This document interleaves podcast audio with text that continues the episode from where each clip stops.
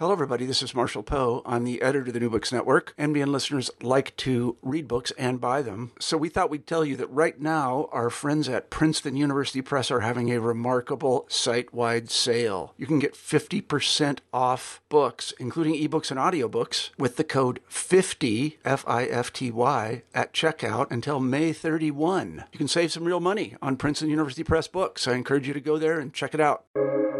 Welcome to the New Books Network. Hi, everyone, and welcome back to New Books in Literary Studies, a podcast with the New Books Network. My name is Bryant Scott, and today we are joined by a very special guest, Professor Timothy Brennan, who will be speaking with us today about the recent publication of his book, A Place uh, Places of Mind, A Life of Edward Said, published by Farrar, Straus, and Giroux in March 2021. Timothy is a professor in both the departments of Cultural Studies and Comparative Literature and English at the University of Minnesota.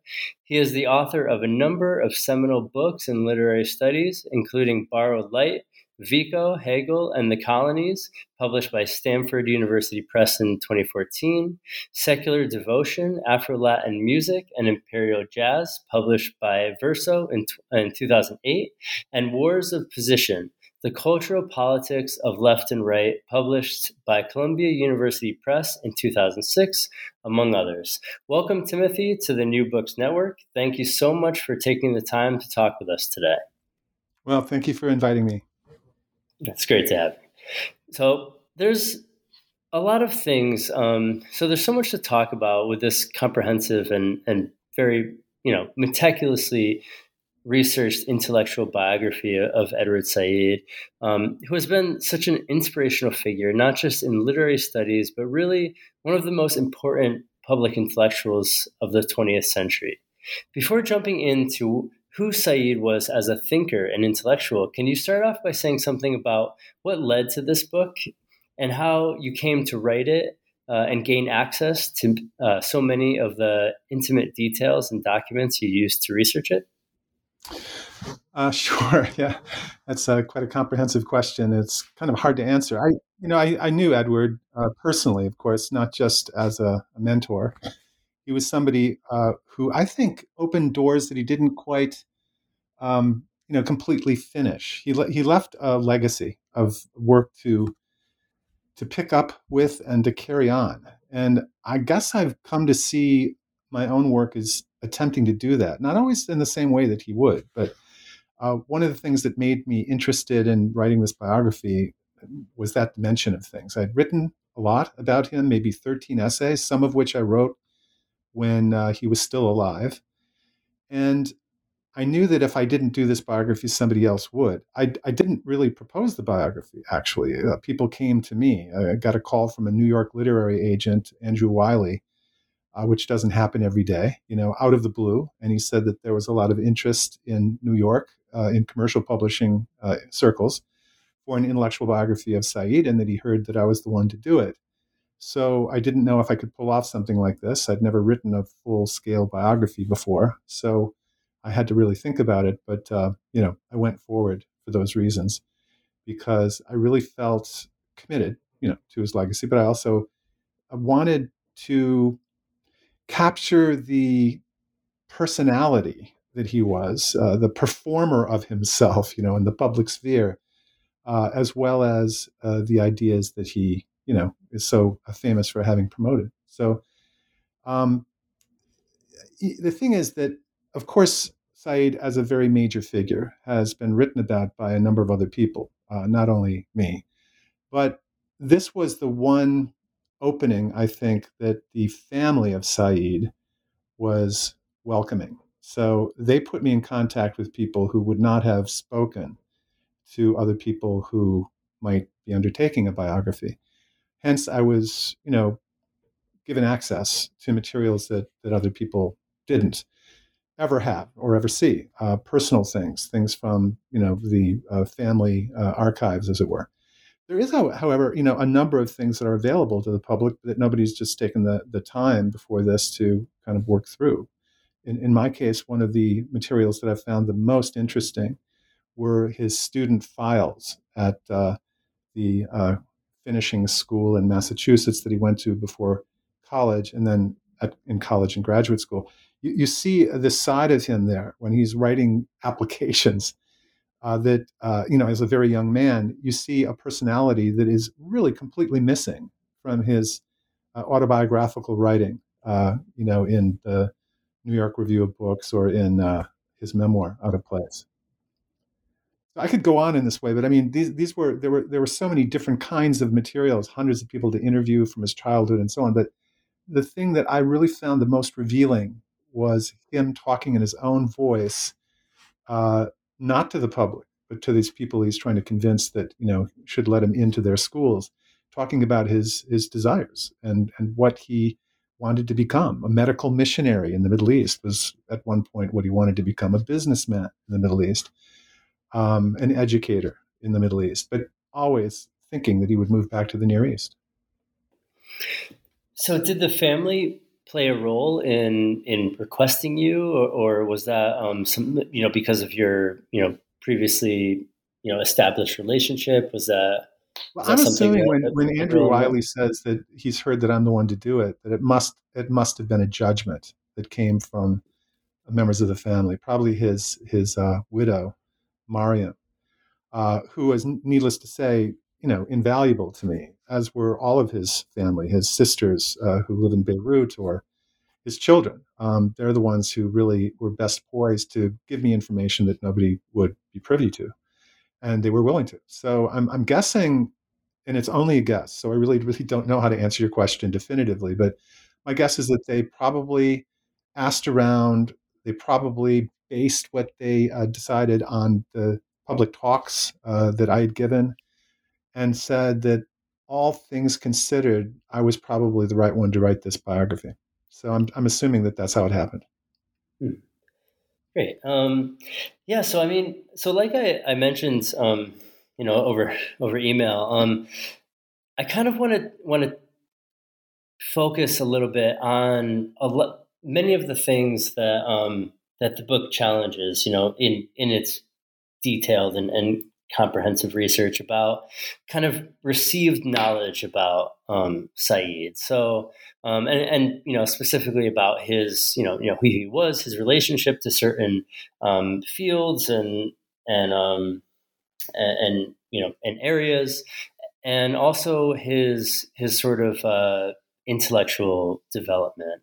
Um, so, so there's a, there's a few areas that that I kind of you know just want to ask you about. Like, um, so for example, there's this this kind of notion, this kind of like received received knowledge um, about Said was politically activated um, in 1967, where he he went from this kind of um, you know this this bookish kind of um, you know literary scholar um, to a, a, kind of uh, awakened, um, you know, you know, someone who, who was politically awakened um, at that moment, and and your your book kind of paints uh, a different picture about his um, his uh, the relationship for him between politics between politics and literature um, in itself,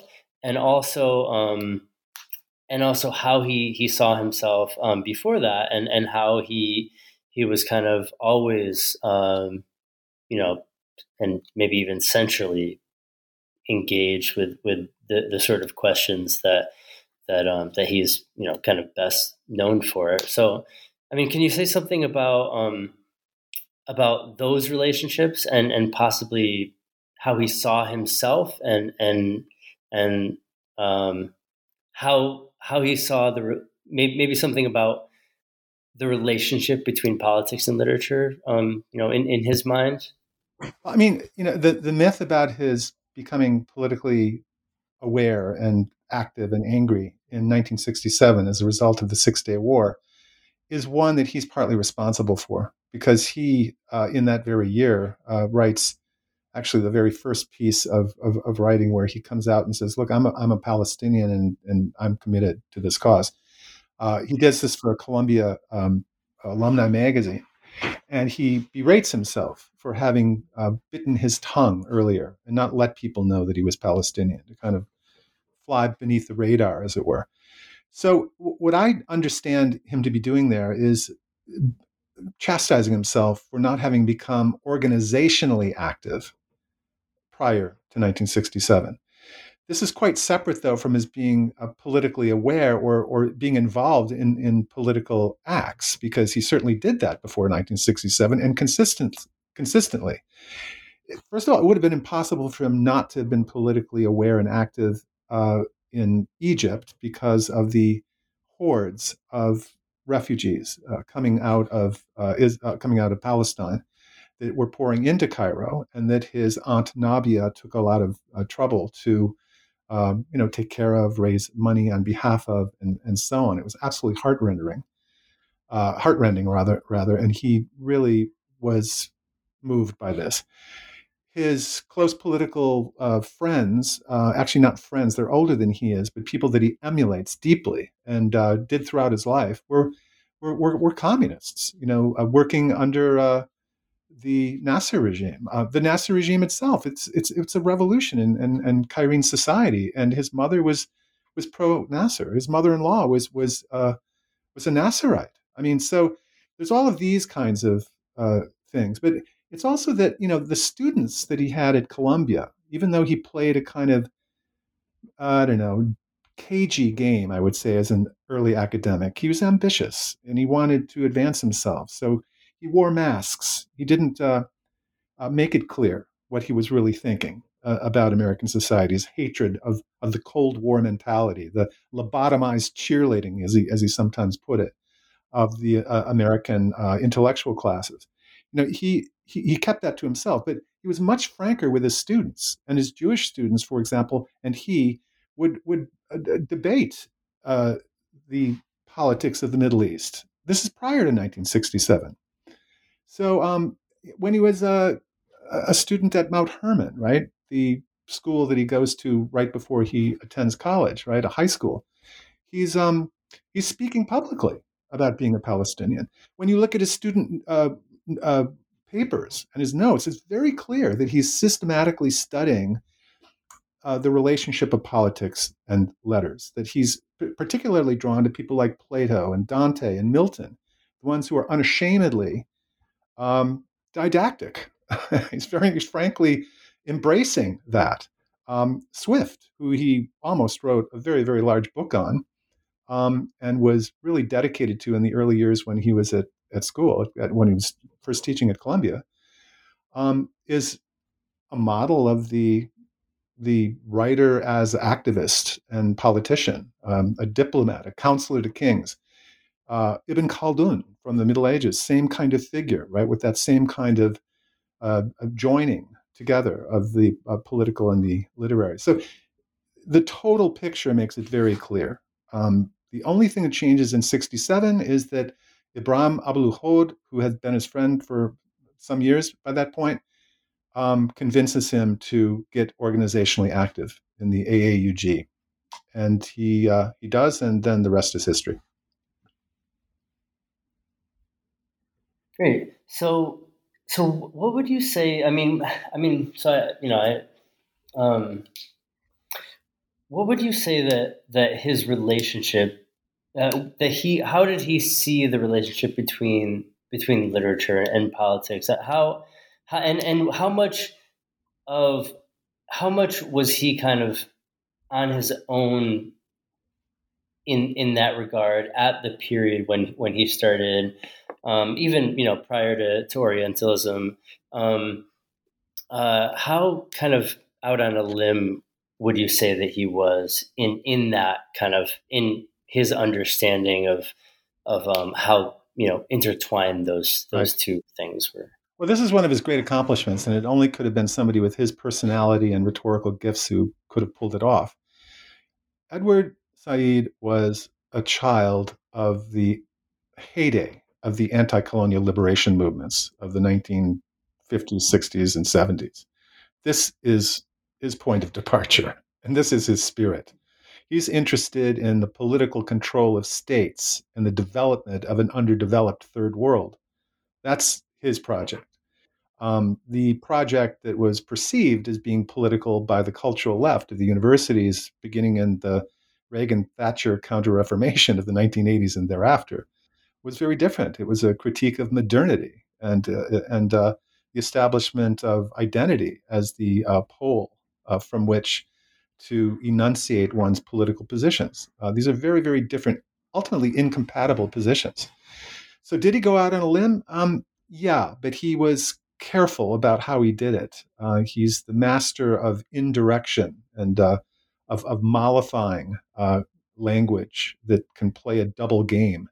Uh, the vague coinage was something that he could uh, use to to great effect to create symbolic uh, weightiness to ideas like you know affiliation, filiation, the, the anti-dynastic, the term Orientalism itself. These would be example examples of vague coinages these techniques are ones that he learned from literary criticism. It is Edward Said who is the one who's arguing that the vocabulary of the literary seminar room, like, you know, the notion of representation or of narrative or the image, are ultimately political weapons uh, in, in the sense that constituencies are built and movements formed on the basis of who tells the most persuasive story. And so he is constantly hammering away at the fact that, as he puts it in, in Orientalism, representation is not a reflection of the world, it's a part of the world. It's as much the world as things are. And this is a notion, this is a way of thinking that he entirely gets from his profession as a literary critic. So, on the one hand, he's thinking of the enormous political authority that can be granted to an intellectual in the European sense, if you will, right? That the, the grand sort of disengaged uh, knower, right? The person with no political stake, the one without any direct political power, the one who is to be trusted because they know a lot, but what they don't know, they're curious about and open to. Right? This kind of notion of the humanist intellectual is the very figure that he creates for himself. This is his persona. And it's the one that allows him, I think, to be listened to in so many different venues, partly because as a humanist, he's unthreatening. You know, he's he's somebody who is um, uh, not to be toyed with because he can run circles around you rhetorically. He can defeat you on the nightly news shows. This too comes from his art of speaking that he learned as a literary critic. To, to, to know something about the, the way that language creates ideas and ideas create movements. I mean, this is something that only literary critics properly study, right? The mischief that goes on as one finds a coded ways to express their ideas in language. This is something that he's fixated on. More to the point, I think that he really uses these combination of theoretical notions that he studies as a literary critic um, quite quite consciously to create what he calls mass density and referential power. Right? He, he figured out a way to put his finger on the pulse of, of the mainstream and to create a persona that people uh, found uh, uh, popular and inviting and welcoming. And he made, he built bridges among a, a, variety of constituencies and therefore could talk to a number of different constituencies at the same time. Yeah, absolutely. And that, that actually reminds me of, um, you know, a recent essay by, I don't know how recent it is actually, but um, uh, an essay by uh, where he um, he kind of engages in in the debate that, that I was actually just about to ask you about, um, you know, regarding Said's um, I don't know if I would call it uh, Marxism, but but his his um, affiliations um, in, in, those areas, and and and um, it's it's kind of a it's it's uh, it feels like a back and forth between um, you know Deane and and Chibber uh, a little bit, where um, you know you know Vivek Chibber is, is obviously dismissive, and and and uh, Seamus Deane is arguing that um, you know it was it was a very very tactical uh, move on on Said's part to to kind of play play those um, uh, affiliations or, or leanings down in order to to adopt a more sort of uh, popular voice in order to gain a greater, um, more sympathetic audience for uh, the Palestinian cause. Um, so I wanted I want to ask you about that, um, and I and I want to and and just just to add to that. Uh, and to kind of jump into to Orientalism itself, um, because that is kind of the the book that received um, a lot of pushback from Marxists. Um, so I just want to ask you, um, because you spend a lot of time in the book um, de- developing um, and, and talking about his his most lasting influences, which which are you know as you say uh, Gramsci and Lukács, and um, and possibly to to a, a, lesser degree Adorno. I don't, I don't know if you know I don't know if you would agree with that or not. But um, can you say something about um, you know continuing with with with the conversation that, that, that, we're having, but also say something about his relationship to to Marxist thought and to those thinkers and, and how it how how that played a role for him intellectually right. and, and, maybe how he navigated that. Right. Okay. Um, well, look, it, it's a complicated question, obviously, but the one thing to begin with, I suppose, is to remind ourselves where Edward is coming from and what Marxism would have meant to somebody with his particular biography, right? Um, he's thinking in part about the sectarian quarrels that are occurring among the various uh, national liberation groups in the Middle East in which Marxism played a very, very uh, central role, obviously, but a Marxism that, from his point of view, was um, adopted too cheaply, right? That um, it became a question of kind of taking wholesale a body of thought uh, from Europe uh, that had not been painfully worked through and that had not been uh, carefully uh, adapted to Middle Eastern conditions. So you know, the very first uh, faction of the PLO that Edward was drawn to, although he never he never joined it, was the PFLP, and uh, this would be you know the Popular Front for the Liberation of Palestine, and uh, and and one of their subgroups um, as well. But he, you know, this is probably the far left. I mean, I know that this is debatable, and some people who know this history better than I pointed out that maybe they're not the far left. But the point is, is that they're uh, traditionally um, they're, they're more traditionally involved in a kind of Soviet Marxism. This is what they're interested in, and uh, and and what they take their their point that's that's their point of departure. So he, he's very attracted to this group, but he you know decides, I think, in time that this was not the way forward. They became uh, sectarian within the PLO organization. They were not um, the kind of organization that um, was uh, eventually going to uh, prevail. And they were hostile to the idea that he was developing at, at, the time that really the way forward was not a military one, but one to win the moral high ground, uh, much like the uh, anti-apartheid struggle in South Africa. So he he, he doesn't uh, he, he, veers away from that. So he's thinking first of all about the kind of uh, tired and from his point of view entirely inadequate Marxism of the national liberation movements in the Middle East. He's also thinking about the purely symbolic Marxism of uh, the American Academy. I mean, he once told me, I didn't include this in the book, but you know, he'd say, Fred Jameson, Fred Jameson, that guy's about as political as that chair over there, right? That's that's how Edward talked to me. So, you know, this turning of Marxism into a reading technique is um, is something that he was he found anathema.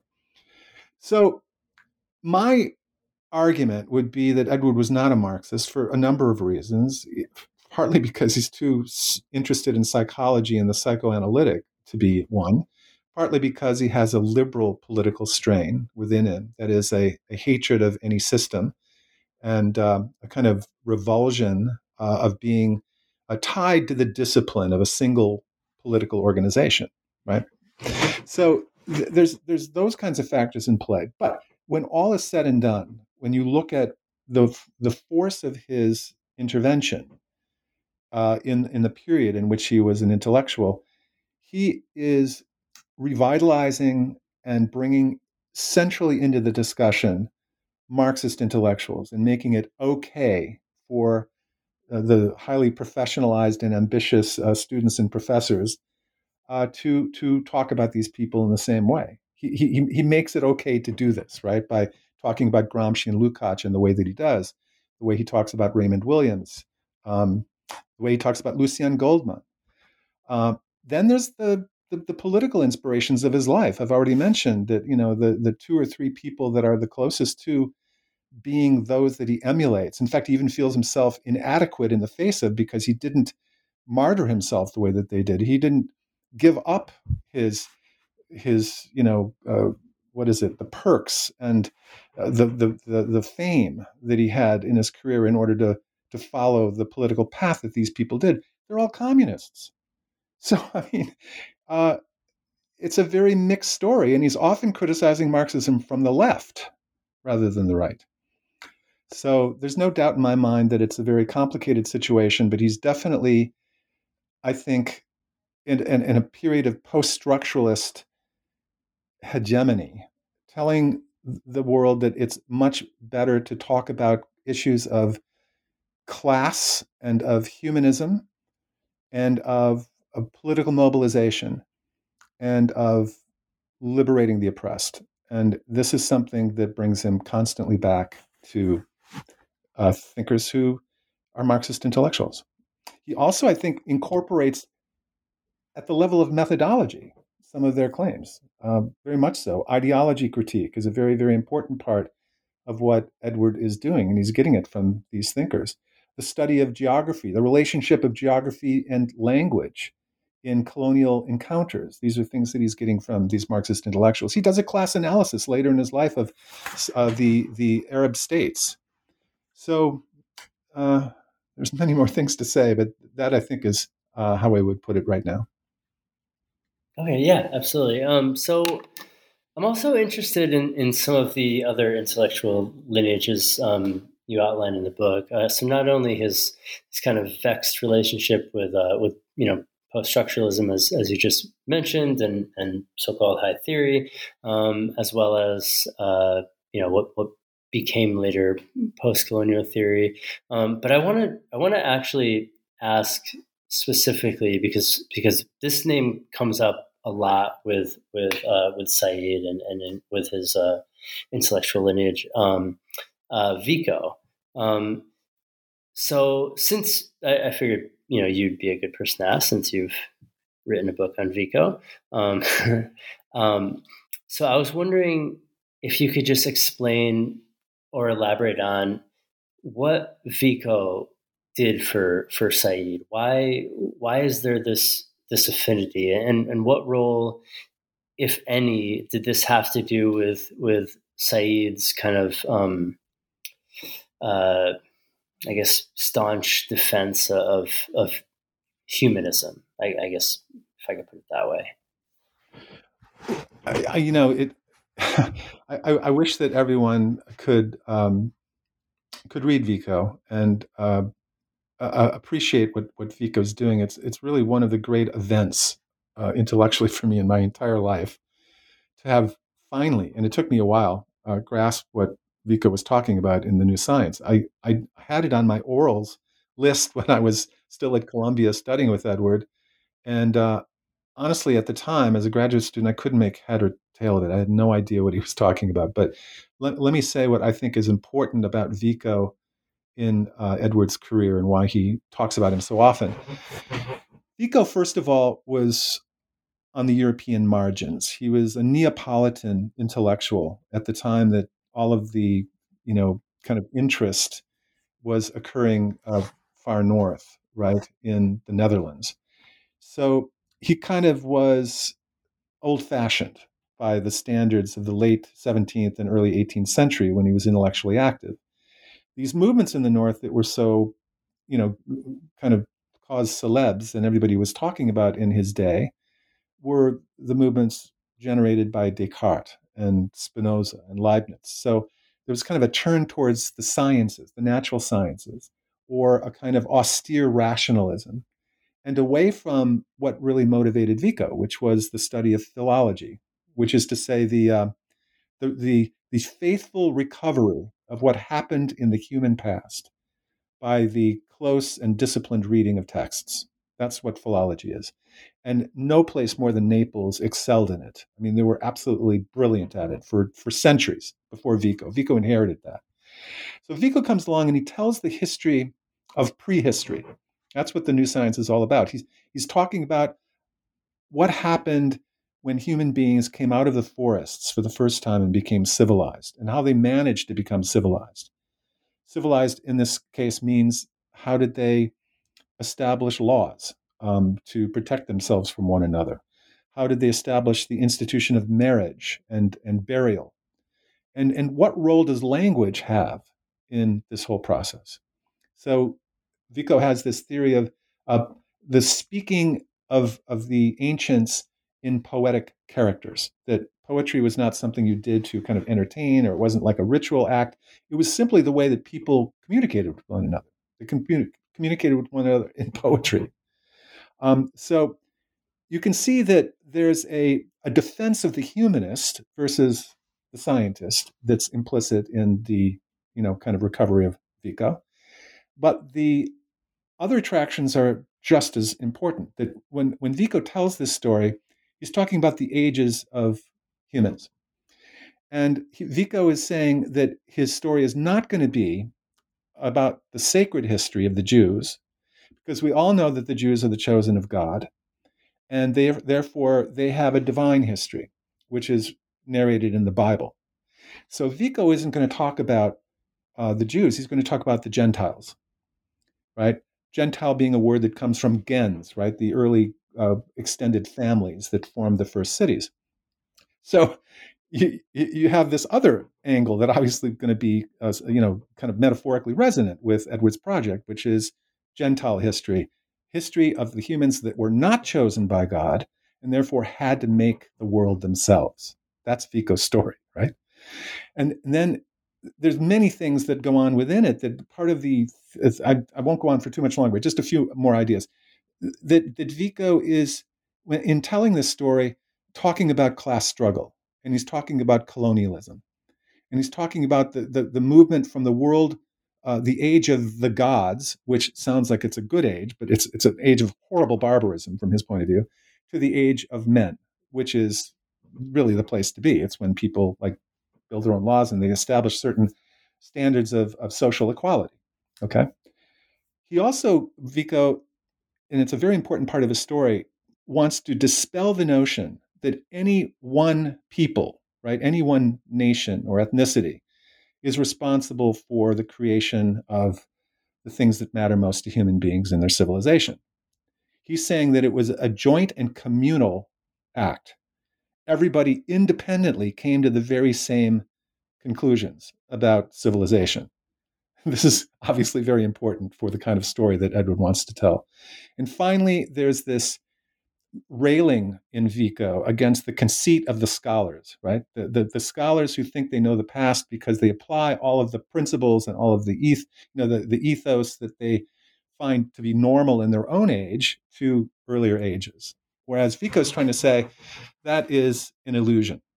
Uh, we, we have to understand that you have to calibrate differently that people in different periods uh, kind of underwent a completely different material experience, and therefore their norms and values have to be understood on their own terms rather than ours. So I think you can see from some of these things why Vico is so important to Edward. Yeah, yeah, absolutely.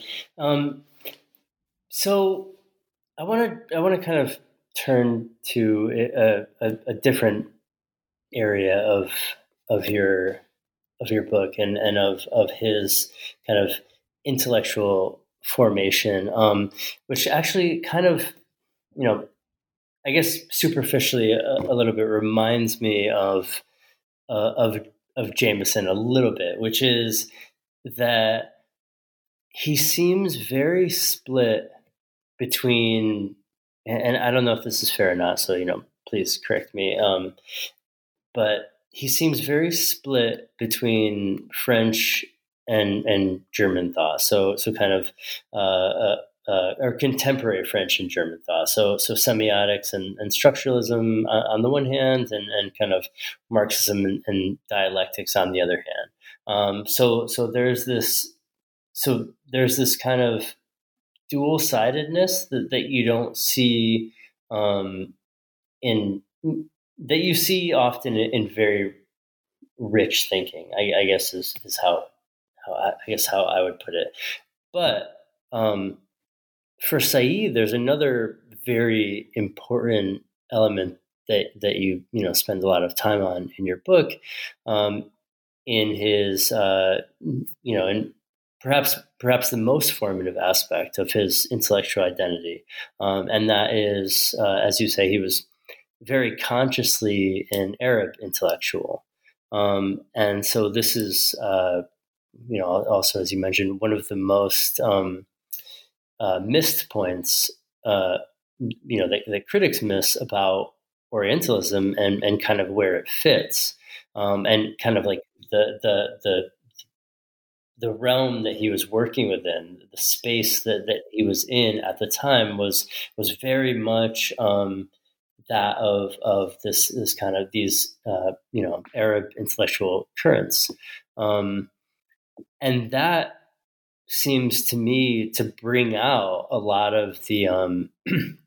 you know like like you know as you said before it's not just you know representation isn't isn't just a thing that you study it, it actually is part of the world. And and for um, you know an arab intellectual it would be it would have much more um, you know ranging wide ranging impacts um, what what representation can do and and the impact that it has um, it takes on a kind of uh, activist um, uh, conversation if you you know look at it that way. Um, so can you say something just about you know something about how he saw himself as an Arab intellectual and kind of what this meant for for his work, um, for him and his work? Yeah, yeah he um, is not only by the fact that he is, of course, ethnically an Arab and grew up in Cairo, um, not only by the fact that his entire life corresponded to the rise and consolidation of the state of Israel, or that he had his professional life in the United States, where Israel's main abettor could be found. Um, all of those things would lead him and many other people in a similar position to uh, question their own identity, feel ill at ease uh, in their identity in these hostile surroundings. Uh, and that was certainly a part of what uh, made him a conflicted man. But I think that it's important to notice that there are things that have nothing to do with his identity, that have more to do with his psyche and his personality, that contributes to this this issue of uh, I wouldn't so much call it a confusion of identity as I would um, a, a, feeling of um, uh, being being being torn and uh, and and unresolved and unfulfilled, um, a constant burning drive to be something else. Uh, the, the, the need to change one's conditions of existence uh, simply because one is unable to uh, stand the lack of change. I mean, the, these, there's things like like this that I think we need to take account when we're talking about Edward. But the point is, is that that Edward was um, given famously a Western education, but he was surrounded by some of the most influential Arab intellectuals of the age. They were close family friends. They were people whose homes he stayed at. These were people he would debate things with over dinner as a very, very young man. There are people who opened doors for him at, at universities in the Middle East and in, in the West um, at a later point in his life. So I'm talking about the great, you know, anti-communist right-wing Lebanese diplomat Charles Malik, uh, a powerful intellectual, studied with uh, Alfred North Whitehead in, in England and, and Heidegger in Germany. Um, I'm talking also about Constantine Zurayk, uh, the person who coined the term Nakba, the disaster, which refers to the founding of the State of Israel in 1948, who, uh, who wrote a, a, very, very powerful book on the Nakba that is an attempt to uh, sketch out a kind of political program and plan for the Middle East and how it should orient itself, orient itself towards the West, what it should take from the West, and what it should not. So he's he's involved in this way and through such figures in the traditions of the Nahda, right? The the the Enlightenment, you might call it, right? The the Arab intellectual movements of the late 19th century up through the 20th century uh, that are constantly focusing on the need to not only understand but to appreciate Western culture and to take certain elements from it, particularly science and rationality. But by the same token, Edward is very, very keenly aware that when it comes to literary science, when it comes to the language, in fact, of Arabic, that the Arab intellectual has certain advantages over the Western intellectual that especially in the medieval era of you know the the, the great Arab awakening and the you know translation of the Greek classics that created you know uh, the Renaissance ultimately in Europe uh, in time. I, I mean, he, he's thinking that there are these resources that Arab intellectual life uh, presents one with that uh, need to be cultivated and mined. So he, he systematically studies these intellectuals who are the you know, I don't know, the, the, the, ones influenced in his own day by Latnata, you know, Clovis Maksoud, for example, or Albert Hourani, or Abdallah Laroui, and, um, and others. And I'm saying that when he's writing his books, he is sitting down and working through all of those who went before him, who are Arab intellectuals and who came, many of them, to the United States and were part of uh, American academia. I wouldn't say that he copied them, but he was aware of their work, worked through it, internalized it, and it guided him. In the case of Malik, the argument I'm making is that almost every major theme in Edward's work was derived from Charles Malik, which is quite surprising when you find how politically opposite they are to one another. The only other person I could mention in this context is a different kind of um, influence. Once again, a Marxist, Sadiq al Azm, the Syria, Syrian bad boy Marxist that he's very close friends to during his political awakening in the early 1970s when he's writing the book Beginnings in Beirut. And if you're looking for a book by Edward that really is about the Arab dilemma, the, the, about being an Arab intellectual, it's Beginnings. It, it's not Orientalism. Beginnings is about the dilemma of the Arab intellectual who is forced to locate the origins of their thought in an alien and oppressive culture. And therefore, it's about substituting the notion of an origin with a beginning, since a beginning is something we make. We're not simply presented with as a fait accompli. And one can have many beginnings. One can always begin again. And so it's about the problem of imitation, of being a mimic man, but it's really about how it is possible, and this he gets from Vico, it's, it's possible to imitate in an original way. And he's, he's really, really looking at this period of his life. This is the early 1970s. Uh, Beginnings comes out in 1975. He's really, really looking for something that resembles an authentic and indigenous uh, Arab intellectual lead. He's trying to formulate that. And Beginnings is probably his most serious effort at that time.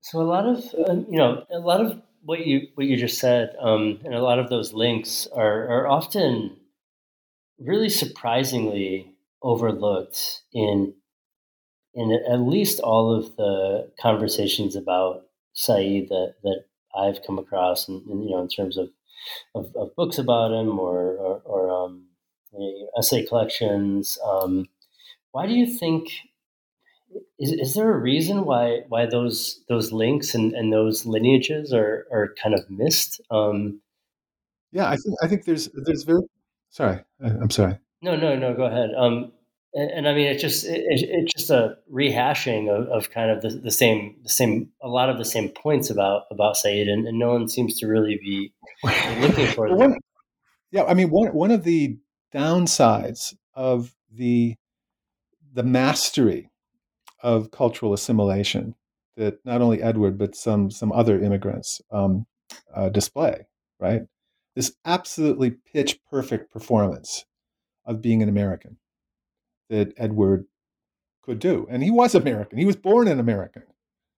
You know, this is something a lot of people didn't know either. That by virtue of his father's American citizenship, who had come to the United States during World War One to escape the Ottoman draft, at the time the children of such people, uh, even if born abroad, as Edward was, um, could become American citizens. So he was an American citizen even in Cairo, which made him kind of an outsider and along with many other dimensions of his personality and background there, as well as in the United States. He wasn't at home really in Cairo uh, any more than he was at home in the United States. But so one of the reasons people don't look for this or don't really grant it is they they don't see him that way. They see him as an American. They see him as an American who has an affiliation with or a political a commitment to, kind of a projection upon uh, a, a, reality that by name and by uh, heritage uh, are are his, but which aren't really his, right? So um, this this ability to mask the degree to which he was an Arab man. I mean, this is a person who who who would speak in Arabic in his sleep, right? This is a person who could uh, converse in Cairene or Palestinian uh, Arabic uh, to uh, friends and uh, did constantly. In fact, got angry at those who knew Arabic who would speak to him only in English. So, you know, these are the sides of him that he would not let be seen by other people, or you, would have to be uh, privy to, you know, his his life in a way that many people were not, who followed him very closely and considered him friends. You know, Ed, I was a friend with Edward, but so was a thousand other people. He's very, very convivial, and and remembers everybody's names and their partners' names, and he's that kind of person. So he's making everyone feel that they're very close to him when he's really only letting you see what he wants you to see. So that's part of my answer to you. But the, the other answer, so people don't suspect it. But I think the other side of it is that people just don't know the material. I mean, you'd have to go and read his correspondence. Uh, you'd have to go read his uh, school essays or his applications uh, to a university. You, would have to um, uh, talk to people who knew him in Beirut in, in 1972. Um, you'd, you'd have to know certain essays that he wrote only in Arabic. I mean, one of the most important essays of his entire career is um, is written in 1972 uh, in English. He wrote it in English. It was translated by others into Arabic. He could have written it in Arabic, but he didn't. He wrote it in English. Um, and it is kind of the dry run of beginnings, and it is all about us, where the us refers to the Arab intellectual. And he's he's writing what he's attempting in this essay, what he calls a psychohistory of the Arab mind, which is a very interesting thing for him to say, since he's so witheringly critical in Orientalism of the, you know, pro-Israel hacks who are busy trying to psychoanalyze the Arab mind, you know, as though there were only one, right? This kind of reductive way of talking about the, you know, hidden terrorist instincts of, of the Arab personality and you know so on and so forth. Uh, this this is a funny thing for him to be concerned with, but that's exactly what he's doing. He's he's exactly what he says he's doing. So if you know if you're if you're familiar with this kind of material, of course you would look at these other influences. And it's not that it's not it's not alluded to. I mean, if you if you look at the uh, article, his kind of coming out essay that he wrote in 1967 for the uh, uh, Columbia Alumni Magazine, he talks about his influences very openly, and they're all Arabs. So um, it's it's funny that uh, you know, as you point out, that people haven't uh, taken him up on that or followed through on that. But that is there is by there's a very fantastic book by the way that's that's just come out that explores the relationship between Said and uh, Charles Malik. Um, that I, I have to call Walhout. The guy's name is W A L H O U T. Great, great H O U T. A very good book. So people are beginning to do it now, but yeah, it hasn't been done for a while, and I think it's really mostly just um, not knowing the materials. Yeah, yeah, absolutely. Yeah, that's yeah, that's really interesting. Um, so I guess building off of that, um, what would you say is most under, uh, most misunderstood about Said? Um, you know, just just in terms of not just even in terms of his his um, you know like intellectual biography, but but just just right. you know as well, you, I think, you I think, discover. Yeah I, yeah, I think that the way I'd answer that is this: he, he's somebody who obviously had many different audiences.